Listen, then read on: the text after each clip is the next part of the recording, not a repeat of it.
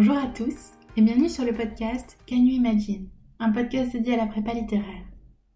Le but de ces émissions, répondre aux questions et aux éventuelles angoisses sur la prépa littéraire, démystifier la prépa littéraire et donner à entendre des parcours de vie d'étudiants des Cagneux Ulm, Lyon ou Paris-Saclay qui sont actuellement en prépa ou qui en sont sortis récemment.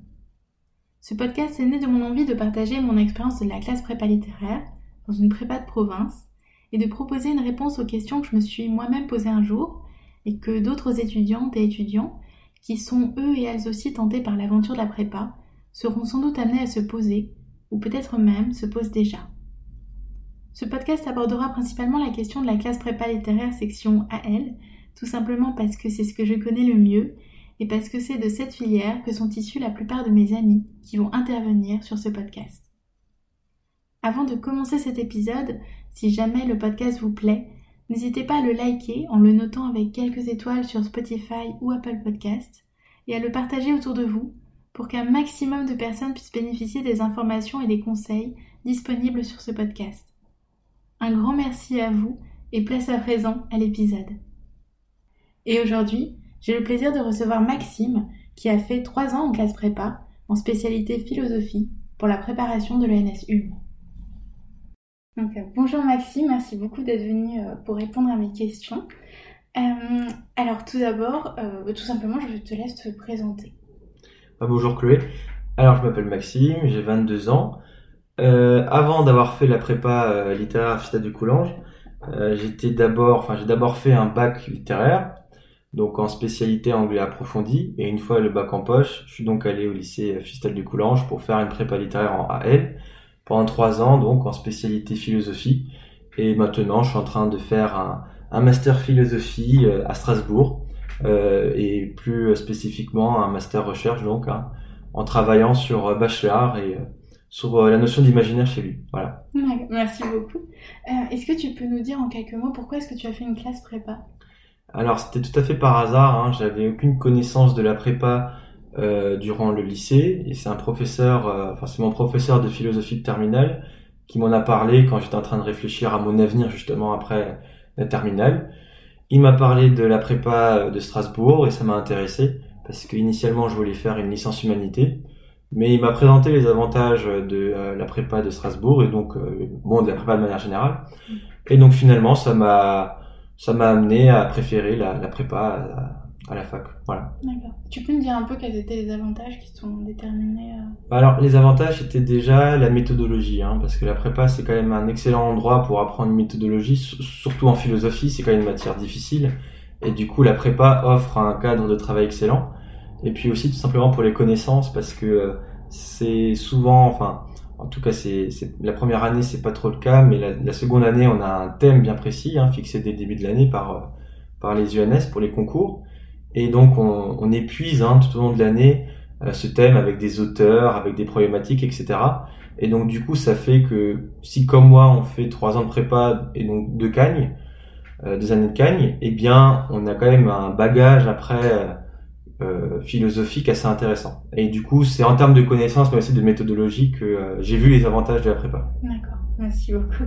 Euh, avant ton entrée en hippocagne, pendant l'été, est-ce que tu te souviens comment tu t'étais préparé à ta rentrée? Oui, alors euh, c'est drôle parce que euh, je, me doutais que la prépa, bon, hein, on, a, les clichés, beaucoup de travail, etc. J'avais un peu peur de tout ça, alors euh, j'ai quand même lu un certain nombre de livres qui étaient conseillés justement sur le site de la prépa de Fustel. Mais après, j'en ai pas trop lu non plus parce que j'avais encore envie de profiter d'un été à peu près libre avant d'avoir beaucoup de travail en prépa.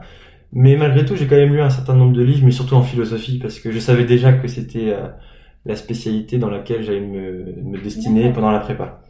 Et euh, donc, euh, j'ai pris des notes hein, sur certains bouquins, mais pas tous. C'était vraiment selon mes envies et selon mes goûts. Voilà. D'accord, merci beaucoup. Et donc, tu disais, tu rentres en prépa en sachant déjà que tu allais faire spécialité. C'est ça. Tu, tu, saurais dire un peu pourquoi ou c'était juste c'était une évidence depuis Alors en fait euh, au début de lycée euh, je pensais vraiment me diriger vers euh, plutôt la voie économique donc ES hein, c'était ça que je voulais faire initialement. Mais euh, en première j'ai eu une professeure de français qui m'a euh, vraiment donné le goût et l'amour de la littérature. Et puis en terminale, bah pareil, mais avec la philosophie. J'ai eu un professeur de philosophie qui était vraiment génial et qui m'a fait aimer la philosophie, qui m'a appris à aimer la philosophie parce que bon, c'est pas une matière qui est simple, faut dire ce qui est, mais il était tellement passionné et ses cours rayonnaient que euh, de cette passion que bah voilà, je me suis aussi pris euh, pour la philosophie et du coup, c'est ce que j'avais envie de faire euh, après, que ce soit par la fac ou par la prépa. Et là, c'était encore un doute que j'avais en terminale, mais en tout cas, dès le début de terminale, quand j'ai découvert la philosophie, je savais que c'était ce que je voulais faire. D'accord. Voilà. c'est tu vois, c'est pas tout le monde qui sait des. Euh, mm. Alors j'avais une hésitation entre la littérature et, euh, et la philosophie, mais euh, je penchais quand même déjà plus pour la philosophie à partir de la terminale. Mm. Merci beaucoup. Est-ce que tu peux nous dire en Cagne, donc tu vas préparer le NS Ulm. Mm-hmm. alors nous, en, dans notre prépa, on peut préparer la spécialité philo à Ulm et à Lyon. Mm-hmm. Je dis pas de bêtises, hein. tu, tu m'arrêtes si je dis une bêtise. non, c'est bien ça. C'est bien, ça. Pourquoi avoir choisi Ulm plutôt que Lyon? Alors, c'est une bonne question. Euh, disons que c'était pas forcément par rapport à la spécialité que j'ai choisi euh, Ulm, Paris, plutôt que Lyon. Euh, j'avais envie de faire euh, de la enfin d'étudier une langue ancienne, ce qui est aussi possible avec l'ENS de Lyon, mais on n'est pas obligé de le faire justement. Il me semble, hein, il me semble. Alors que, enfin, je suis pas sûr de ce que je dis, mais je crois qu'on n'est pas obligé hein, quand on est en Lyon de le faire. Alors que dans une Paris, eh ben, on est obligé de faire une, de suivre une langue euh, ancienne, et c'est ce que j'avais envie de faire. Puis en plus pour la philosophie, par exemple, apprendre le grec, c'est quand même très utile, hein, parce que euh, euh les langues anciennes, hein, c'est clairement, enfin surtout le grec, c'est quand même le, berceau de la philosophie. Hein, c'est là qu'est née la philosophie. Et donc c'est pour ça que c'est tout bêtement pour ça que j'ai choisi euh, de préparer le NS le NS Paris. D'accord. Donc vraiment pour les langues anciennes, parce que ça t'apportait des choses. Pour la philosophie, ouais. Mais c'était orienté hein, par rapport à la philosophie. D'accord. Merci beaucoup, parce que je trouvais ça intéressant. Mhm. Je voulais te demander, est-ce que tu, si tu t'en souviens, parce que maintenant tu es en master, est-ce que tu peux nous raconter un petit peu euh, quel était ton quotidien, une semaine type en fait en prépa, avec mhm. euh, ta charge de travail à la fois mhm. à la prépa et à la maison, ouais. et euh, ton emploi du temps, si tu t'en souviens, si tu l'as en tête. Alors hein, le, quotidien n'était pas le même euh, selon qu'on soit, enfin le quotidien n'est pas le même selon qu'on soit en hypocagne ou en cagne. C'est vrai qu'en hypocagne, je travaillais un petit peu moins parce que j'avais moins conscience euh, euh, finalement de ce que représentait le concours, hein, parce que le concours demande beaucoup de travail. Donc je dirais que dans la première année, c'était assez irrégulier, hein, pour être honnête. C'était assez irrégulier de ce travail. Ça pouvait être trois heures après les cours. Euh... disons les cours en général, euh, c'est 25-30 heures par semaine.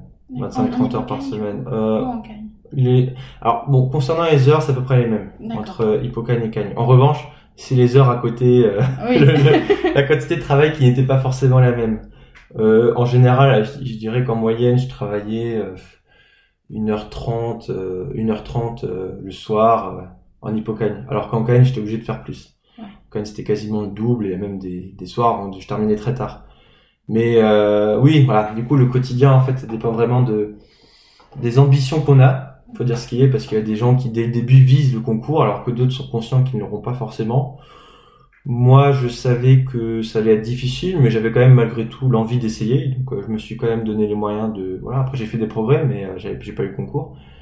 Mais euh, voilà, du coup, l'année de Cannes, oui, j'ai eu beaucoup plus de travail. Et, mais malgré tout, je m'autorisais quand même des moments aussi de repos ou de sport parce que je fais du basket, donc j'en profitais souvent les week-ends pour pour passer du temps à faire ça. Voilà. Je pense que c'est important de, de s'octroyer du bon temps à côté des cours. Mm. Merci beaucoup. Est-ce que tu peux nous expliquer en quelques mots en quoi consistent exactement les épreuves que l'on passe quand on est en spécialité philo, mhm. à la fois les épreuves écrites et les épreuves orales pour le NSU ouais. Alors, euh, au début d'année, il y a euh, pour les écrits deux œuvres qui sont choisies. Par exemple, je prends un exemple. Hein. Euh, pour ma première cagne, j'avais les pensées de Pascal et le livre Theta de la métaphysique d'Aristote qui ont été choisis. Et donc, en fait, pendant toute l'année, on travaille Hein, le prof choisit d'abord sur une œuvre, puis sur l'autre. Si le livre est long, il peut choisir de faire une approche thématique. Si le livre est plus court, il peut, il peut suivre de manière linéaire euh, l'évolution du livre. Euh, et donc, euh, l'épreuve, euh, plus spécifiquement, hein, c'est une épreuve, c'est un commentaire de texte. Donc, euh, c'est pas une dissertation sur le livre, c'est vraiment un commentaire de texte en tant que tel. On a un passage du livre un, des deux livres hein, qui est choisi, et puis pendant 4 heures, l'épreuve est de 4 heures, Ah on doit commenter ce texte. Voilà. Et en ce qui concerne l'oral, alors c'est la même chose, c'est aussi un commentaire de texte. On a 1h30 de préparation, puis ensuite on a 20 minutes de passage où on présente le texte, et ensuite on a 10 minutes euh, de questions-réponses avec, euh, avec le jury. Et donc, euh, alors là c'est un petit peu différent, on a aussi des œuvres, Mhm. euh, mais c'est pas les mêmes œuvres. Mais c'est d'un des deux auteurs. Ah. Par exemple, l'année dernière, j'avais pour les écrits euh, Le gai savoir de Nietzsche Mhm. et euh, les méditations métaphysiques de Descartes. Pour l'oral, on devait préparer euh, Par-delà bien et mal de Nietzsche, ainsi qu'une autre œuvre. Alors, je sais plus laquelle c'était maintenant, mais voilà, en tout cas, c'était du même auteur. Parce que sinon, bon, c'est quand même complexe de d'un coup travailler sur un autre auteur qui n'a pas du tout les mêmes problématiques. C'est toujours un même auteur qui est choisi, mais d'autres textes. Voilà, pour l'oral. D'accord. Ah, c'est super intéressant. Je savais Mm. pas du tout. Merci beaucoup, du coup, Je t'en pour l'explication. Euh, Est-ce que tu peux nous parler un petit peu de tes méthodes de travail? Mhm. Euh, quelles, quelles étaient tes méthodes de travail? Et aussi, est-ce que tes méthodes de travail ont évolué entre bah, ton hippocagne, Mm. ta première et ta deuxième cagne? Alors, euh, en fait, je dirais que c'était vraiment beaucoup euh, déjà souligné, tout simplement, dans les livres en tant que tels. Alors, j'aime bien lire un livre papier, pas forcément avec les liseuses, hein, donc euh, je prenais beaucoup, je soulignais beaucoup les textes. Après, je dirais l'évolution entre la la- la- l'hippocagne et la cagne, c'est qu'en hippocagne, des fois, je, je prenais même trop de notes. Je prenais des notes, donc je, je, je soulignais, je prenais des notes, mais des fois c'était trop. Je pense qu'il faut. Alors là, je vais prendre l'exemple de la philosophie parce que c'est quand même là où je me connais un petit peu le mieux. Euh, en philosophie, je pense pas qu'il faut absolument tout souligner. Disons qu'il faut repérer un certain nombre de choses. La problématique, par exemple, le courant de pensée auquel appartient l'auteur, il faut essayer de le repérer. Les principaux arguments pour euh, finalement euh, expliquer sa propre thèse dans un livre. Enfin voilà, c'est un ensemble de choses qu'il faut euh, qu'il faut avoir en tête et qu'il faut repérer. Mais après, il faut pas non plus trop. Je sais pas comment expliquer ça, mais euh, des fois trop de notes c'est pas forcément bon parce qu'on peut aussi s'encombrer. Je veux dire, c'est un concours quand même qui est difficile. On prépare beaucoup de matière, donc il faut savoir être efficace et repérer les informations qui sont importantes. Parce que je veux dire, euh, il y a des informations qui sont pas forcément essentielles, hein, et donc euh, c'est pas utile euh, de trop rentrer dans le détail non plus. Je veux dire, euh, dans chaque matière, je, bon, voilà, si c'est un conseil qu'on peut donner, je trouve que c'est celui-ci, d'être efficace, d'être synthétique, de repérer les choses essentielles. Et euh, tant pis pour le reste. Je veux dire, c'est impossible d'épuiser euh, euh, l'ensemble de la pensée d'un auteur, par exemple. Mais ça s'apprend au fur et à mesure. Mais ça s'apprend au fur et à mesure. C'est pas inné. Et, Ouais. c'est après ça se ça s'apprend tout seul j'ai envie de dire presque hein. c'est à force de faire on s'en rend compte hein. c'est voilà D'accord. Et est-ce que tu travaillais plutôt seul en philosophie Oui, J'imagine oui, que c'est peut-être plus approprié. Est-ce que tu avais Mm. par exemple euh, des systèmes de fiches avec d'autres élèves ou... oui alors euh, bon pour la philosophie je travaillais seul hein, clairement. Mais euh, on partageait aussi des fiches. Alors on utilisait Google Drive hein. Et euh, c'était quand même très pratique parce que chacun fichait un texte par exemple. Quelqu'un allait s'intéresser à, à un chapitre de de la République de Platon. Et puis comme ça on allait avoir euh, des données sur ce texte-là. Ensuite, quelqu'un allait ficher un autre texte. Enfin voilà, c'était vraiment utile parce que ce qu'on n'avait pas le temps de ficher, Mm. quelqu'un d'autre le faisait pour nous. Mm. Et comme ça, c'était un gain de temps. Et pareil pour les autres, ce qu'ils pouvaient pas ficher, ben on leur fichait pour eux. Et comme ça, après, c'était plus rapide. Donc, euh, je conseille de faire les deux. Même si on a plutôt l'envie de travailler seul, euh, c'est quand même mieux de travailler en groupe aussi. Mm. Il faut savoir faire les deux, je pense. Ouais. Et c'était de votre initiative entre philosophes Parce que là, tu me parlais de la philo. Oui, alors, c'était pas qu'en philosophie, c'était aussi dans les autres matières. En philosophie, euh, on essayait aussi de le faire, mais euh, bon, je- on était moins nombreux et je pense que chacun préférait travailler plutôt seul que. Mais j'encourage quand même le travail collectif. Je pense que c'est très positif et en plus surtout dans les moments difficiles de la prépa, parce qu'il y a des moments difficiles où on est fatigué et surtout surtout avant les concours. Je pense que c'est utile de travailler en groupe parce que déjà ça motive, ça crée une solidarité et en plus ça donne de l'énergie aussi pour bien euh, se mettre dans le travail. Quoi. Merci beaucoup.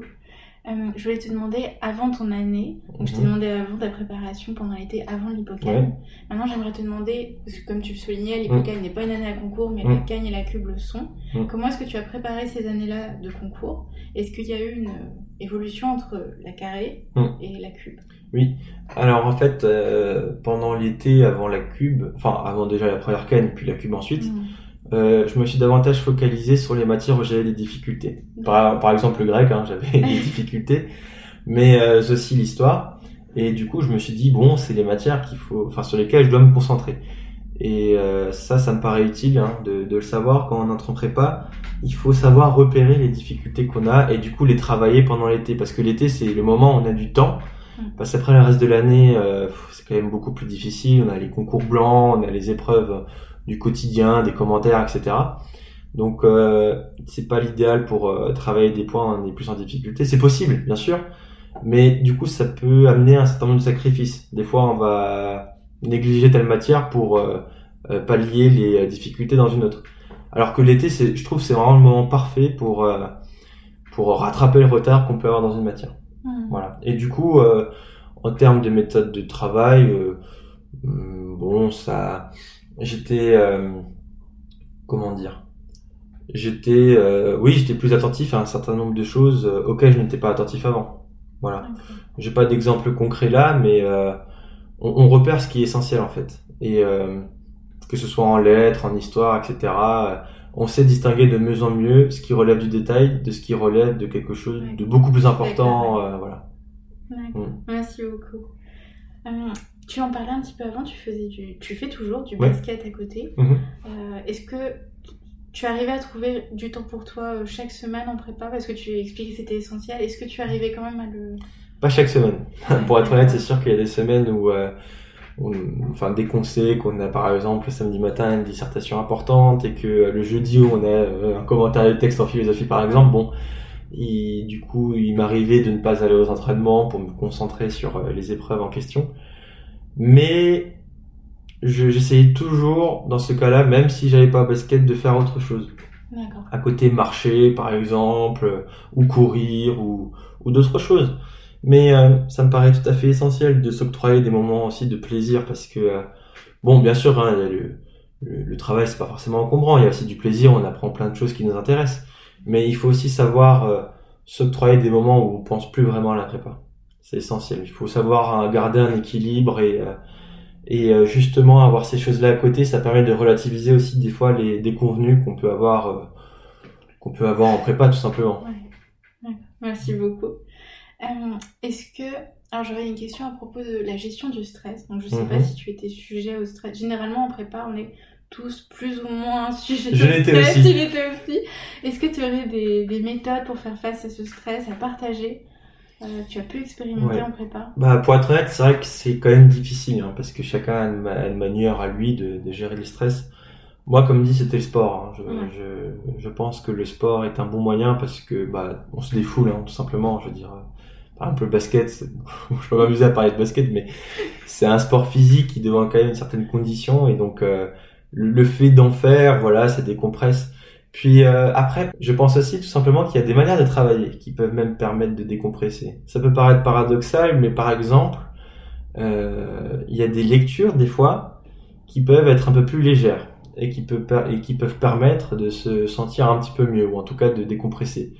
Euh, par exemple, je sais pas moi, il y a- il y, a des fois des, des exemples euh, de, de romans euh, qui peuvent être tout à fait utiles pour une dissertation de philosophie.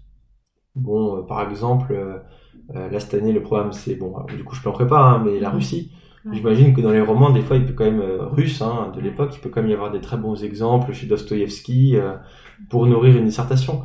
Et c'est agréable parce que c'est un roman et du coup c'est moins lourd, c'est moins euh, c'est moins épuisant aussi et euh, ça permet de décompresser. Voilà, donc je pense que c'est deux conseils, le sport et aussi des lectures plus diversi- divertissantes, pardon.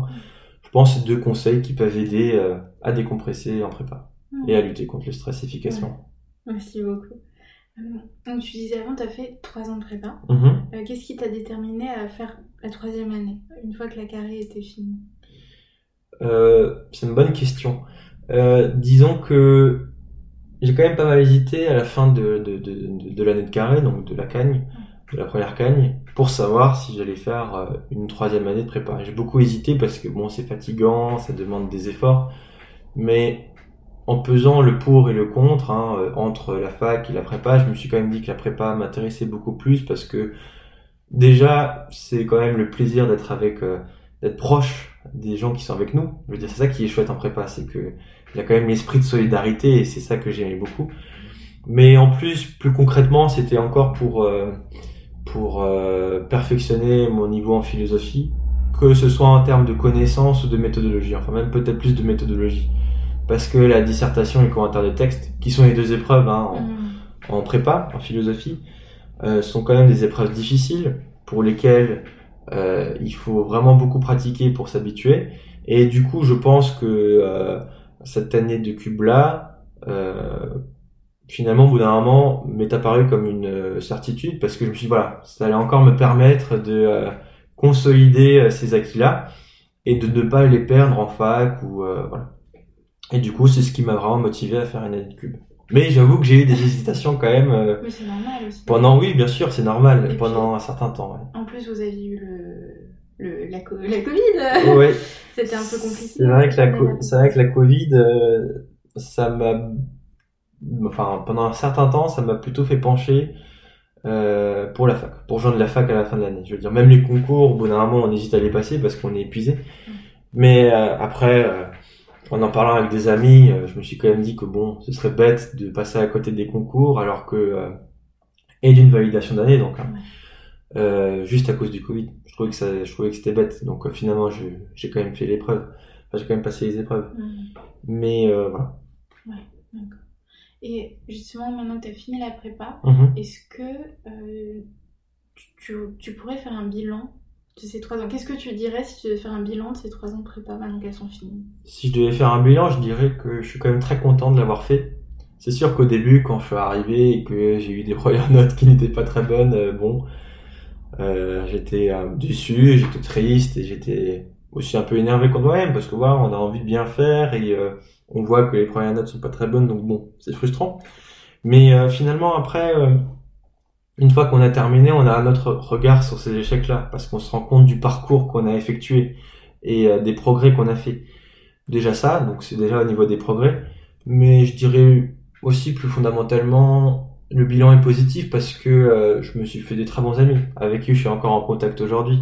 C'est, aussi ça le plaisir de la prépa, c'est que dans les, dans les moments difficiles, dans les moments où on n'a plus trop d'énergie, eh bien on en, on en trouve finalement chez ses, chez ses camarades on en trouve dans les sorties qu'on fait, euh, euh, par exemple avant des épreuves difficiles, avant les concours, surtout au printemps parce que c'est le moment où on les concours et donc c'est le plaisir finalement de passer des bons moments avant ces concours.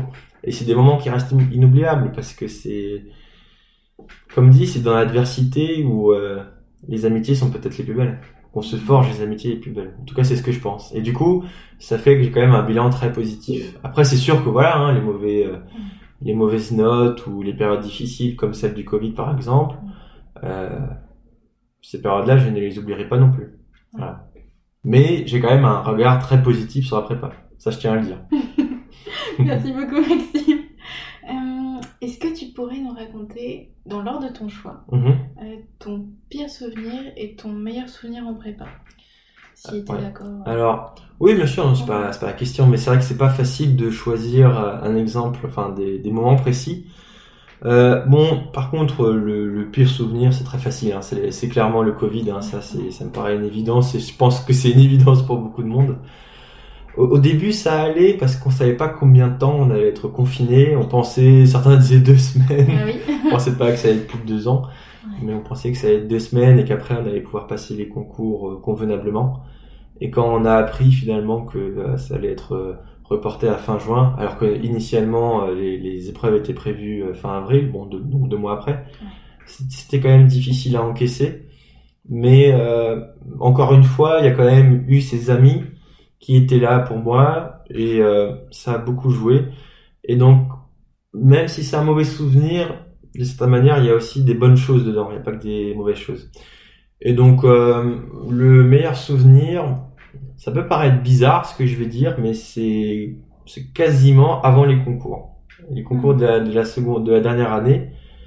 Déjà parce que je me rendais compte que c'est la fin et bon, de cette manière, quand on est épuisé, on est content de, de savoir qu'on a bientôt fini la prépa, même si c'est très chouette. Mais d'un autre côté, c'est aussi parce qu'on a passé les moments les plus forts, on peut dire entre amis. Je trouve que c'est là où on... je ne sais pas si c'était ton cas quand tu étais en prépa, mais euh, c'est quand même là où on est vraiment le plus solidaire, quoi. On est ensemble, où on lutte ensemble pour pas euh, finalement se laisser aller et pour ne plus travailler. Donc on travaille ensemble, on s'amuse ensemble aussi en sortant. Et donc euh, oui, oui, je dirais que les, les semaines qui précèdent les concours sont vraiment très très belles, malgré la pression qu'on peut avoir. C'est une sorte d'excitation comme ça qui qui vient juste avant et qui fait que il y a aussi une certaine joie malgré tout, même si on a le stress. Ouais, d'accord. Merci beaucoup. Euh, je voulais te demander à présent, du coup, tu Mhm. m'expliquais, tu es en master philosophie. Ouais, c'est ça. Euh, quels sont euh, tes projets d'avenir après euh, Ouais. trois ans de prépa, euh, spé philo et une continuation en master? Bah alors là, du coup, je suis en première année de master, hein, donc le master c'est deux ans. Donc euh, je compte euh, effectuer les deux ans de master, mais plus précisément, je suis en master recherche. Hein, donc master recherche, en fait, on écrit un mémoire pendant deux ans, et à la fin de ces deux ans, si on souhaite, si on le souhaite, on peut euh, faire ce qu'on appelle du soutenance de mémoire, c'est-à-dire qu'on présente son mémoire à l'oral devant un jury pour le faire valider. Et euh, donc euh, c'est ce que j'aimerais faire, hein, voilà. Et euh, je suis lancé sur cette piste-là. Et donc une fois le, le, le master terminé, ce que j'aimerais faire, c'est préparer le CAPES et l'agrégation. C'est possible de préparer le CAPES dès le master, mais en faisant un master MEF. Mais c'était pas ma volonté, je souhaitais d'abord encore consolider ce que j'avais acquis en prépa, pour ensuite passer les concours. Donc en gros, il me reste trois ans avant d'avoir euh, fini mes études. Après, ça dépend bien évidemment euh, de la validation au nom du master ou des concours. Mais en tout cas, euh, voilà, ce sont mes projets. D'accord. Merci beaucoup. Du coup, pour devenir professeur avec le CAPES. C'est ça, pour devenir professeur, parce que en philosophie, bon, même si c'est si l'éventail des possibilités s'ouvre de plus en plus, euh, en général, quand on fait philosophie, on se destine quand même euh, au métier d'enseignement. Après, il y a aussi d'autres métiers, hein, même de l'administration aujourd'hui, qui, qui sont accessibles à partir des études de philosophie. Mais en général, on prépare quand même plus euh, le métier d'enseignant Ouais. quand on fait des études de philosophie. Est-ce que tu as des exemples d'amis euh, qui ont fait aussi l'aspect philo Mhm. et qui justement font un autre parcours? Parce que tu... c'est la majorité. Oui, alors euh, bah, justement, j'ai j'ai quelqu'un qui était avec moi, hein, Ouais. qui était pendant ma dernière année de Cagnes, qui était avec moi en spéphilo, qui a eu le concours, elle, qui a eu le concours, mais qui n'a pas souhaité continuer ses études de philosophie, qui a intégré donc l'ENS Paris, mais qui n'a pas souhaité euh, suivre ses études de philosophie, qui au contraire maintenant s'intéresse euh, au théâtre, il me semble. Je crois que c'est ça. C'est ça. ça. hein. Tu vois de qui je parle. Je sais. Tu vois de qui je parle. Et donc euh, voilà, c'est c'est intéressant parce que ça montre qu'on n'est pas du tout obligé, contraint de euh, demeurer dans la même voie, dans la même filière, même si on a fait trois ans de prépa dans cette dans ce domaine-là et si on a envie par la suite de voilà. On n'est pas obligé. Et c'est ça que- qui est important aussi, hein, parce que avec le avec euh, la prépa, surtout quand on a fait trois ans, on a l'équivalent d'une licence. Oui. Après, il faut le il faut le faire valider par équivalence euh, dans une des disciplines. Mais euh, du coup, voilà, il n'y a, rien de condamné. Hein. On peut tout à fait changer de voie. Et euh, l'exemple euh, de cette personne le montre bien. Donc euh, voilà. Ouais, c'était pour. euh, je me dis peut-être que des auditeurs. euh, Mm. Tu sais, ça les freinerait. Ils se disent Je veux pas être prof de philo, mais j'adore la philo. Est-ce que. Non, non, bien sûr, il n'y a pas du tout. Comme dit en plus, hein, c'est ce que je disais juste avant. Il y a aussi les, les métiers de l'administration publique aujourd'hui qui sont ouverts aux étudiants de philosophie. Et même pas pour ceux forcément qui ont un master, mais simplement pour ceux qui ont fait trois ans de licence. C'est tout à fait possible. Et en plus des métiers d'administration euh, à plus, il me semble. hein, donc, enfin, je crois que ça s'appelle comme ça. Donc ce sont quand même des postes, euh, de très bons postes, Mm. euh, accessibles pour des étudiants en bac plus 3. Ce qui est quand même très intéressant. Après, j'avoue que je ne sais pas forcément toutes les voies Oui. qui sont accessibles, mais voilà, en tout cas, c'est voilà, ça ouvre des portes autres que l'enseignement. Voilà. Merci beaucoup. Je me dis Ça peut, ça peut être utile. Oui, bien sûr, bien sûr. Euh, j'ai une, dernière question. est-ce que tu aurais, tu as déjà donné un petit peu pendant euh, ton interview, mais est-ce que tu aurais d'autres conseils à donner, euh, d'une part à Mm. des futurs hippocagneux et hippocagneuses, Mhm. et d'autre part à des préparationnaires qui vont Ouais. préparer le concours? Alors, je vais d'abord utiliser un exemple très précis par rapport à la philosophie. Oui. Euh, vu que chaque année, on- il y a deux œuvres sélectionnées, donc de deux auteurs différents, je dirais qu'un bon conseil pour entrer dans la pensée d'un auteur en philosophie, il y a chez Ellipse une édition, ça s'appelle le vocabulaire 2. Et en fait, c'est une édition critique donc hein, qui présente les principaux concepts d'un auteur. Par exemple, chez Nietzsche, le vocabulaire de Nietzsche va présenter les concepts d'éternel retour, de surhumain, euh, d'amorphatie, etc. Et donc, en fait, euh, en plus, ce sont des livres courts hein, en général qui font 100 euh, pages, même des fois un peu moins, et qui permettent véritablement de rentrer dans l'univers du, du, philosophe en question. Parce que euh, l'univers d'un philosophe, c'est avant tout un univers fait de mots. Hein. C'est pas pour être euh, voilà, mais ça, c'est, c'est, quand même une part de vérité. Je veux dire, les concepts euh, n'ont pas le même sens si l'on passe de Kant à Nietzsche ou Hegel, etc. Et donc il faut repérer ça. Et je trouve qu'une fois qu'on a appris cette définition-là, et eh bien on a un très bon, euh, c'est un très bon début, quoi. Hein. et du coup ça, ça permet vraiment, je pense, pour la suite d'avoir des bonnes notes aux, aux épreuves qu'on passe sur ces philosophes-là. Ah, donc ça c'était pour la philosophie. Mm. Après pour euh, et là c'est même pas pour les matières, hein, mais c'est simplement disons euh, de manière plus large, je dirais qu'il faut donc déjà s'octroyer des moments de plaisir, hein, ça je, je pense avoir insisté là-dessus, mais je pense qu'il faut aussi euh, savoir se reposer. Euh, c'est bête hein, mais euh, moi en général je faisais en sorte, enfin je travaillais de telle sorte à ce que le soir après 20 heures je n'ai plus besoin de travailler. En tout cas, c'est ce que j'essayais de faire. Comme ça, le soir, euh, je lisais ce qui me plaisait, la littérature, ou alors je regardais la télé, des séries, ou alors je marchais, etc. Mais j'essayais de faire en sorte euh, de... Enfin, enfin, voilà, c'est ça, de faire une coupure, et que... voilà, parce que je trouve qu'au bout d'un moment, de toute façon, on est beaucoup moins efficace dans son travail. Et je pense qu'on le remarque. On, a, on rencontre des limites, des définitions qui ne rentrent plus, tout simplement. Des dates en histoire qui euh, s'oublient. alors que... c'est ça. C'est pas un traumatisme, mais euh, y a, y a, par exemple, c'est vrai, mais en histoire, par exemple, des fois, on a tendance à mélanger des dates ou des noms. Et du coup, je pense que justement, quand on a bien révisé sa leçon, même si on n'est plus sûr d'un ou de noms, et eh bien c'est pas grave. Il faut se reposer, bien dormir et en général, le lendemain matin, on se réveille et on se souvient du nom de l'auteur sur lequel on a pu buter la veille. C'est vrai, hein mais je pense que du coup, le sommeil offre ça. Et du coup, voilà, si j'ai un conseil, c'est vraiment bien se reposer, bien dormir, euh, et voilà. Ouais, c'est deux conseils qui me paraissent importants. Après, le premier était vraiment lié euh, à, à la spécialité philosophie, mais euh, voilà, pour ceux qui s'y destinent, voilà, c'est un conseil qui me, qui me paraît important. Merci beaucoup. Je t'en prie. Euh, du coup, je pense qu'on va arrêter là. Je n'ai plus de questions. Et je voulais vraiment te remercier parce que tu as pris le temps de venir euh, bah voilà, dans mon appartement. ah ouais, c'est moi qui te remercie. Hein, c'est moi qui te remercie. Euh, merci beaucoup d'avoir répondu à toutes les questions et j'espère que ça pourra être utile à des futurs philosophes ou des personnes qui s'intéressent à la question. Et, et, je vous dis aussi merci à vous si vous êtes encore là, si vous avez fini cet épisode jusqu'au bout. Et je vous dis à une prochaine. Au revoir. Merci beaucoup d'avoir suivi cet épisode. N'hésitez pas à vous abonner à Can You Imagine pour être informé de la publication des prochains épisodes, ou à laisser un commentaire pour pointer ce qui pourrait être amélioré, ce qui vous semble bien tel quel, et pour suggérer des contenus d'épisodes qui pourraient vous intéresser en lien avec la prépa littéraire. Merci beaucoup et à très vite dans un prochain épisode.